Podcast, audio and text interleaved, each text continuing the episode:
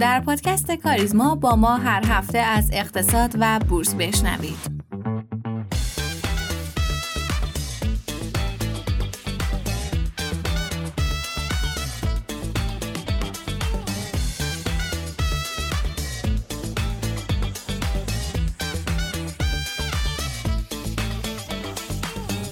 سلام و روزتون بخیر باشه. امیدوارم که حالتون خیلی خوب باشه. شما به پادکست کاریزما گوش می‌کنید. 143 ومین اپیزود از پادکست کاریزما در چهارشنبه 8 آذر 1402 بریم اخبار با هم بشنویم و برگردیم.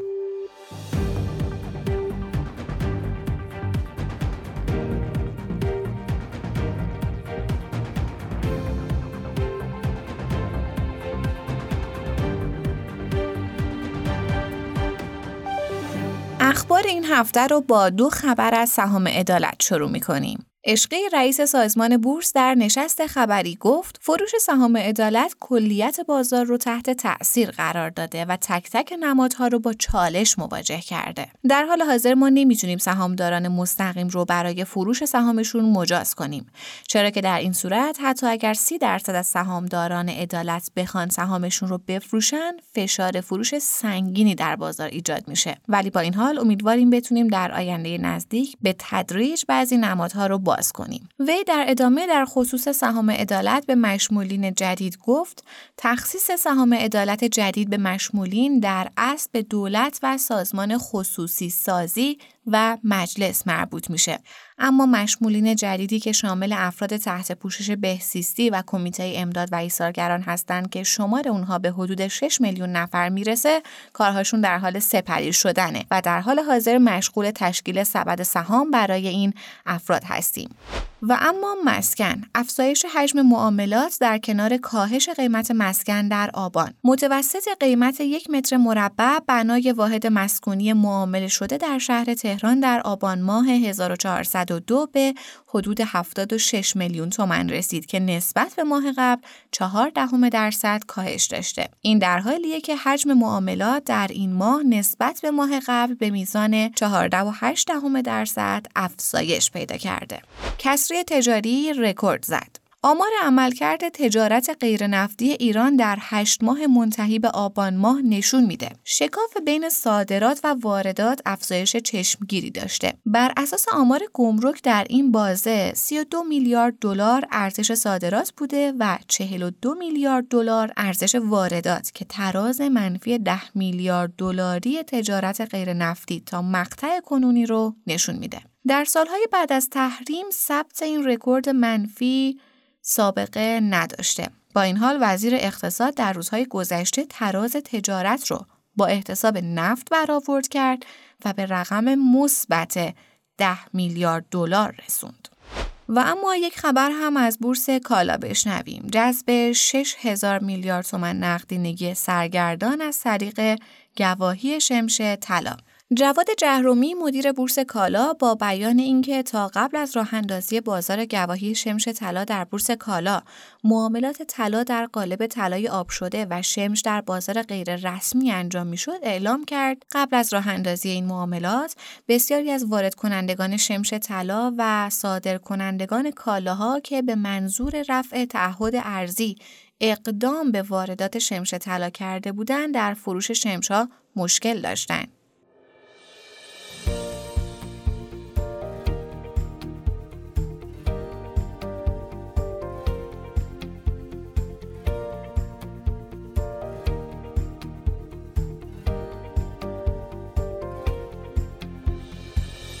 مثل همیشه من در کنار آقای صالحی در خدمت شما هستیم. آقای صالحی سلام. سلام و عرض ادب خدمت شما و شنوندگان عزیز پادکست. امیدوارم که هفته خوبی رو پشت سر گذاشته باشید. مرسی جناب صالحی عزیز. بریم بی وقفه سراغ بازار ببینیم که این هفته بازار چه خبر بود. فکر کنم یه چند تا گزارش داشتیم و یه چند تا خبر که یک کمی امروز رو متفاوت کرد یعنی چهارشنبه رو. بفرمایید ما در خدمتتون هستیم. بله یه سری حالا آمار داشتیم که الان بهشون می‌پردازیم. ولی خب برای شروع از اینجا بگم که بعد یه عدم شفافیتی که تو نیمه اول سال در خصوص ارائه گزارش های کلان مثل تورم آمار نقدینگی و معاملات مسکن داشتیم خوشبختانه الان یکی دو ماهه که یه انضباطی تو گزارشگری این آمار به وجود اومده. و امیدواریم این شرایط فقط برای ماهایی نباشه که آمار خوبه و تو ماهای آتی هم ادامه دار باشه. این هفته هم بانک مرکزی و هم مرکز آمار کمتر از ده روز از گذشتن ماه آذر آمار معاملات مسکن و آمار تورم رو برای ماه آبان منتشر کردند. توی گزارش تورم مرکز آمار شاهد کاهش شاخص قیمت ها نسبت به ماه قبل بودیم و تورم ماهانه به دو ممیز دو دهم درصد رسید. و تورم نقطه به نقطه هم به عدد 39 ممیز دو درصد کاهش داشت. شاید تو نگاه اولین آمار نشونه خوبی باشه ولی همونطور که تو هفته های قبلی هم در خصوصش صحبت کردیم دولت با افزایش انتشار اوراق نقدینگی رو از بازارها جمع کرده و با کاهش قدرت وامدهی بانک ها همه بازارها رو به رکود کشونده. یعنی یه جورایی میشه گفت که این آمار یه جورایی ساختگیه و زمانی که شرایط به حالت نرمال برگرده احتمالا شاهد شاهد یه رشدی توی آمار و ارگام این گزارش ها خواهیم بود. بله متاسفانه. من یه مسئله به ذهنم اومد میلتون فریدمن توی یکی از مصاحبه هاش میگه که مصرف کنندگان تورم ایجاد نمی‌کنن تولید کننده ها تورم ایجاد نمی کنن. اتحادیه ها، رهبران خارجی، واردات یا صادرات نفت تورم ایجاد نمی‌کنه. چیزی که باعث ایجاد تورم میشه مخارج و چاپ پول بیش از حد دولت نه هیچ چیز دیگه ای و در نهایت هم میگه که کسی که بیشتر از همه از تورم سود می‌بره هم باز خود دولته. حالا اینجا داستان ماست. بگذریم. گفتیم که آمار مسکن هم منتشر شد. چه خبر از معاملات آبان توی بازار مسکن؟ بله این آمار رو هم بانک مرکزی منتشر کرد که طبق اون تو آبان متوسط قیمت مسکن توی تهران با افت 14 درصدی به متری حدود 75 میلیون تومان رسید. هرچند تورم ماهانه به طور جزئی منفی بود ولی تورم نقطه به نقطه تو آبان به 62 ممیز دو دهم درصد رسید. یعنی به صورت متوسط قیمت مسکن توی تهران نسبت به ماه مشابه سال قبل یعنی نسبت به آبان سال 401 حدود 62 درصد رشد داشته. تعداد معاملات هم حدود 3600 معامله ثبت شده که نسبت به مهر ماه حدود 15 درصد رشد داشته. البته هنوز تعداد معاملات تو رکوده و نسبت به مدت مشابه سال قبل که بیشتر از 8000 ملک تو تهران بوده یه افت حدود 55 درصدی تعداد معاملات رو ثبت کردیم. اگه بخوایم جزئی هم بررسی کنیم بین مناطق مختلف منطقه 21 با حدود 11 درصد رشد بیشترین تورم ماهانه رو داشته. تو سمت مقابلش هم منطقه یک با افت 9 ممیز 4 درصدی سنگین ترین کاهش قیمت رو تجربه کرده. این افت سنگین قیمت تو منطقه یک در کنار رشد 57 درصدی قیمت مسکن تو منطقه 3 باعث شده تا توی آبان ماه منطقه 3 از منطقه یک سبقت بگیره و جزو گرونترین منطقه پایتخت بشه. خب بسیار هم عالی. یک بخشایش عالی. یک بخشایش هم ناعالی. خب این از اقتصاد و مسکن. بریم سراغ بقیه بازارها. اونجا چه خبر بود؟ بازار سرمایه. واقعیتش از بین بازارها تو بازار خودرویی که خبر خاصی نیست و همون صحبت هایی که تو هفته قبلی هم داشتیم الان هم شرایطش پاورجاست تو بازار ارزم دلار تو مقطع 50 تا 51 در حال نوسانه. در بازار طلا هم به دلیل کاهش نرخ بهره آمریکا اونس با رشد مواجه شده و به حوالی 2040 دلار رسیده. و با این مفروضات سکه امامی تو بازار داره با حباب حدود 20 درصدی به قیمت 28 و 800 تومن معامله میشه. بازار سهامم تا اواخر روز سهشنبه معاملات به شدت کسل کننده ای رو سپری می‌کرد. ولی تو ساعت انتهایی سهشنبه با تغییر فازی که صندوقهای اهرمی داشتند بازار یه جونی گرفت و چهارشنبه معاملات مثبتی رو ثبت کردیم. حالا این وسط یه دفعه چه اتفاقی افتاد که سهامداران بازار رو ارزنده ارزیابی کردن و دست به خرید زدن؟ خیلی حرکت هیجانی نبود علتی داشت خبر درمانی شد؟ نه واقعیتش بحث تجدید ارزیابی دارایی که قبلا هم در خصوصش صحبت کردیم دوباره بحثش داغ شده و انگار اراده سازمان برای این موضوع یعنی افزایش سرمایه شرکت از محل تجدید ارزیابی جدی هستش. حالا در این خصوص هم یه سری جلساتی با بانک ها و هلدینگ های سرمایه گذاری ترتیب داده شده و خوشبینی سهامداران به این موضوع باعث رشد قیمتی توی حالا روزای انتهایی این هفته شد. حالا اینکه سازوکار این افزایش سرمایه ها و محلی که از اون قرار افزایش سرمایه انجام بشه به چه شکلیه واقعیتش هنوز جای بحث داره و باید حالا منتظر شفاف سازی های بیشتر بمونیم. تا بشه اظهار نظر دقیق تری در, خصوص در خصوصش داشت. خب اگر موضوع جا مونده بگین به ما آقای صالحی و اینکه الان می‌تونیم منتظر کم کم منتظر برطرف شدن رکود بازارها باشیم. الان زمانش هست که اقدامی کنیم برای سرمایه گذاری تو هر کدوم از بازارها نمی‌دونم طلا مسکن خودرو بازار سرمایه.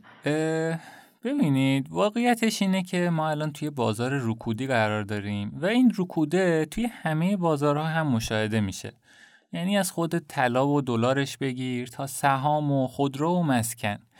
ولی یه چیزی که داره این رکوده رو واسه حالا خیلی خاص بگیم واسه سهامداران خیلی تشدیدش می‌کنه یه سیاست گذاری غلطی هستش که به نظرم سازمان باید بهش یه توجه ویژه‌ای داشته باشه. یعنی چی؟ یعنی ما توی بازار رکودی الان بعضا داریم یه سری حالا ارز اولیه ها یا یه سری تامین مالی هایی که از بازار داره تو این شرایط انجام میشه و واقعیتش حال بازار رو داره بدتر می‌کنه. و شاید حالا حتی بشه گفت که دلیل اینکه بازار توی یکی دو هفته اخیر متعادل رو به منفی بوده هم شاید همین موضوع بوده. و در کل متاسفانه نگاه دولت به بورس صرفا تأمین مالی هستش و هنوز سیاست گذاری درستی تو این حوزه صورت نگرفته. ولی خب این طولانی شدن رکود توی بازارها شاید خب باعث شد خیلی از بازارها به محدوده ارزنده خودشون و حتی زیر ارزششون برسن. و کم کم حالا یه سری نشونه ها و یه سری زمزمه های در خصوص حالا محرک های رشد شنیده میشه که این محرک رشد تو بازار سهام می‌تونه همین تجدید ارزیابی باشه یا سایر محرک ها مثل دلار و اینا که حالا فعلا در خصوصش صحبت نمی کنیم. ولی تو این شرایط باید سبد سرمایه گذاریمون رو حتما یه تغییری توش لحاظ کنیم و یه وزنی رو به بازار سهام، بازار طلا و بازار مسکن حتما اختصاص بدیم تا اگه یه تورم یا یه نوسانی توی بازارها باشه ما بتونیم از رشدشون استفاده بکنیم و از بازارها عقب نمونیم. مرسی از شما جناب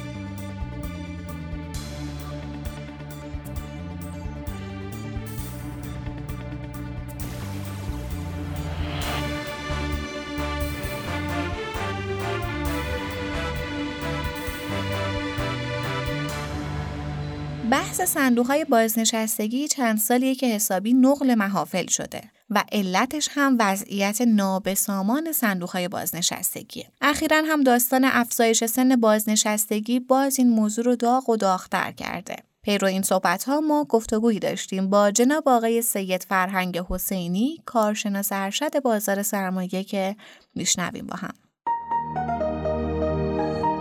به نام خدا سلام عرض می کنم خدمت همه شنوندگان عزیز پادکست. اگر بخوایم به موضوع صندوق های بازنشستگی نگاه کنیم بایستی از زوایای مختلف بهش نگاه کنیم. قوانین بازنشستگی تو ایران یک قدمت حدود یک قرن داره و در زمانی که وضع می شده سن بازنشستگی معادل امید به زندگی در نظر گرفته شده و بر اساس اون محاسبات اکچوری انجام شده. در طی یک قرن گذشته ما شاهد افزایش بیش از ده سال امید به زندگی در کشور بودیم و در عین حال نظام بازنشستگی بر اساس قوانین مختلفی که مجلس تصویب کرده بسیار سخاوتمند شده. به طور مثال یکی از قوانین مبنا قرار دادن دو سال آخر برای حقوق بعد بازنشستگی هست و ارتباطی به حقوق سالهای قبل نداره. یعنی یک فرد می‌تونه به 28 سال حقوق پایه بده و دو سال آخر با یک ضریب بالا یک حقوق بازنشستگی بالا بگیره. موضوع بعدی علاوه بر اون امید به زندگی که توضیح دادم مزایایی هست که برای وراس آیدشون میشه. و در این حال امتیازاتی هست که طی دوره های مختلف به افراد و گروه های مختلف داده شده. نسبت هایی که دولت برای حمایت از بخش های مختلف جامعه تخصیص داده در صندوق های به خصوص در تأمین اجتماعی. و امروز شاهد این هستیم که خب صندوق ها نسبت تأمین مالی شدهشون به نسبت تعهدات عدد بسیار پایینی باشه و کسری های قابل توجهی داشته باشن. ما در نظام های بازنشستگی دو مدل داریم DC و DB در مدل های DC بر اساس منابعی که صندوق بانشستگی داره پول پرداخت میشه و در مدل های دی بی یا دیفایند بنفیت یک مبنای عددی برای حقوق برای حقوق تعیین میشه. نظام بانشستگی ما هم دی بی هست. پس صندوق های بانشستگی بایستی یک عدد مشخص رو به افراد بپردازند و با یک فرمول مشخص که حدوش تورم هست حالا به صورت حالا یک قانون یا قرارداد اجتماعی باید اون رو به صورت مستمر و سالانه تعدیل کنن. آنچه که داره رخ میده این هست که صندوق های بانشستگی ما در بخش صندوق های بانشستگی دولتی مثل صندوق بانشستگی کشوری دارایی های لازم برای ایفای تعهداتشون ندارن. و عملا حتی از محل حقوق و حق بیمه شاغلان فعلی هم تعهداتشون قابل ایفا نیست. بلکه برای تأمین پرداخت مستمری بانشسته ها بایستی از بودجه دولت کمک بگیرن. در حقیقت طی دهه ها منابع کافی به صندوق های بانشستگی داده نشده. دولت تعهداتش رو ایفا نکرده. در مقاطعی دارایی ها به دلیل نیازی که دولت داشته برداشت کرده. و در عین حال عملکرد صندوق های بانشستگی در بخش سرمایه گذاری هم بسیار ضعیفتر از انتظار بوده. و همه اینها که با هم جمع می‌کنیم می‌بینیم که صندوق بازنشستگی تو مثال صندوق بازنشستگی کشوری با یک کمبود قابل توجه هست. و عملا سرمایه گذاری ها نقشی در پرداخت حقوق بازنشسته ها ندارن و حقوق ها داره از بودجه عمومی کشور پرداخت میشه. نسبت پشتیبانی که تعداد شاغلین و به بازنشسته ها نشون میده در صندوق بازنشسته کشوری زیر دو هست یعنی در از این صندوق یک صندوق پیر محسوب میشه و بایستی از محل سرمایه گذاریاش تعیین مالی می‌شدی که خب متاسفانه به دلیلی که گفتم این موضوع محقق نشده. اما در سازمان تامین اجتماعی که یک نهاد عمومی غیر دولتی است و قرار نیست از بودجه دولت ارتضا کنه هم همین موضوع داریم مبنا قرار دادن دو سال آخر برای بازنشستگی و حقوق بازنشستگی در حالی که منابعی که صندوق جمع کرده بر اساس اون سی سال بوده. مصوبات سخاوتمندانه که داده شده و تسهیل کرده شرایط رو برای بازنشسته ها و تعهدات به صندوق بازنشستگی تحمیل کرده. در عین حال موضوعی که خیلی مهم هست تعهداتی است که دولت به سازمان تامین اجتماعی داره در اثر همون مصوباتی که گفتم. و دولت سالهای مختلف اون رو پرداخت نکرده و این عدم پرداختش باعث شده که منابع سازمان تامین اجتماعی با کمبود قابل توجه رو بشه. در این حال عملکرد سرمایه‌گذاری های صندوق های بانشستگی رو هم که باید بررسی کنیم می‌بینیم که مثلا این عملکرد کمتر از انتظار بوده و نتونسته خلق ثروت قابل توجهی برای افراد انجام بده. در سازمان تامین اجتماعی که موضوع متفاوت هست این صندوق بازنشستگی یا سازمان تامین اجتماعی نسبت پشتیبانی مناسبی داره یعنی تعداد شاغل بازنشسته هلوهوش پنج هست. یعنی این صندوق به لحاظ اجرایی در حال حاضر می‌تونه از محل منابع دریافتیش تعهدات و حقوق بازنشسته ها رو ایفا کنه. اصطلاحا بهش میگن pay as you go. در حقیقت این صندوق بازنشستگی برخلاف انتظار که بایستی از محل سرمایه گذاری هاش بتونه پرداختش انجام بده داره از محل دریافتی ها از شاغلین فعلی پرداخت انجام میده. آنچه که مهم هست و همواره مطرح بوده اینه که ما بایستی از چند زاویه در حوزه صندوق های بازنشستگی تغییرات ایجاد کنیم. یک اصلاح پارامتریک هست. بخشیش می‌تونه مثلا تغییر در سن باشه یا می‌تونه مبنا قرار دادن کل دوره سنوات برای پرداخت حقوق باشه که می‌تونه یک حل جایگزین برای همین موضوع باشه. موضوع بعدی توقف مصوبات سخاوتمندانه در سنوات اخیر هست که می‌تونیم اتفاقا مسیر برعکسش رو ببینیم اونها رو محدودی یا لغو کنیم تا فشار کمتری به صندوق های بازنشستگی بیاد. تعیین تکلیف تعهدات دولت به صندوق های بازنشستگی هست و اینکه دولت با شاخص تورم بدهیاش افزایش پیدا کنه. چون به حال این موارد حق و ناس هست. موضوع دیگه ای که وجود داره این هست که آیا این افزایش سن به لحاظ حقوقی قابل اعمال هست یا نیست؟ یک بحث قراردادی اگه بخوایم نگاه کنیم یک قرارداد برای پرداخت مستمری و بازنشستگی در زمان اشتغال به کار آغاز شده و یک سمت که بیمه گر هست یا اون سازمان تأمین اجتماعی یا صندوق بازنشستگی هست نمی‌تونه بدون توافق افراد این پارامترها رو عوض کنه.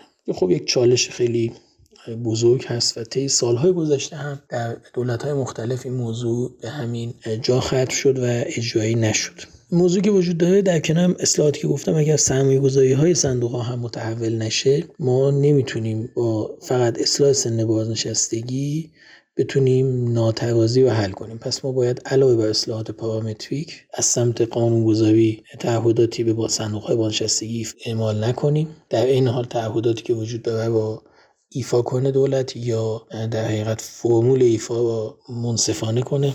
و در این حال عملکرد سرمایه‌گذاری ها هم بایستی بهبود قابل توجهی پیدا کنه تا بتواند عملکرد صندوق های بانشستگی و پرداخت مستمری ها بتونه بهبودی برای وضعیت مردم و بانشسته ها ایجاد کنه.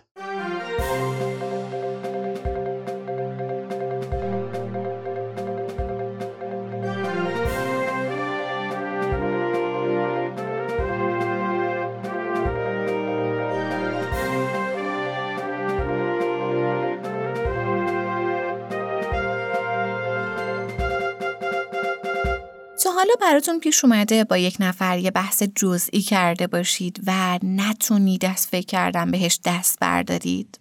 مثلا موقع رانندگی با یک راننده دیگه مشاجره لفظی داشتید و تا چند ساعت یا حتی چند روز ذهنتون رو درگیر کرده.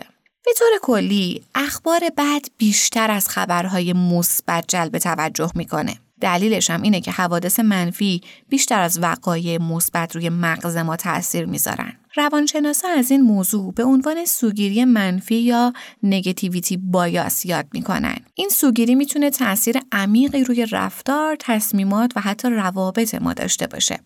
پس سوگیری منفی به این معنیه که ما ناراحتی و غم ناشی از یک اتفاق منفی یا انتقاد رو بیشتر از لذت یک تمجید احساس می‌کنیم. این پدیده روانشناختی توضیح میده که چرا یه تجربه ناخوشایند توی اولین برخورد با افراد یا آسیبهایی که در گذشته بهشون دچار شدیم تأثیر طولانی مدتی روی ذهن ما دارن. فرض کنید که شما یه روز کاری خیلی خوب دارید اما خیلی اتفاقی که از همکاراتون بدون مقدم حرفی می‌زنه که به نظر شما ناخوشایند میاد. شما تمام روز رو به فکر کردن درباره این اتفاق میگذرونید. بعد برمیگردید خونه ازتون می‌پرسن که امروز چطور بود و شما میگید افتضاح بود. در حالی که اون روز رو در مجموع به خوبی سپری کرده بودید و تنها مشکل همون یک اتفاق منفی بود. بیشتر پژوهشگران بر این باورن که این موضوع در واقع به عنوان یک کارکرد تکاملی و تطبیقیه. یعنی گذشتگان ما با کمک این سوگیری ها بوده که تونستن زنده بمونن و این کار کرد از نسل های پیش به ما منتقل شده. در حقیقت تمرکز روی اندیشه ها و رویدادهای منفی مثل گرسنگی و نگرانی برای جانوران شکارچی برای انسانهایی که در صده های اولیه زندگی می‌کردن یک موضوع خیلی مهم بوده و به عنوان مسئله مرگ و زندگی به شمار می‌رفته.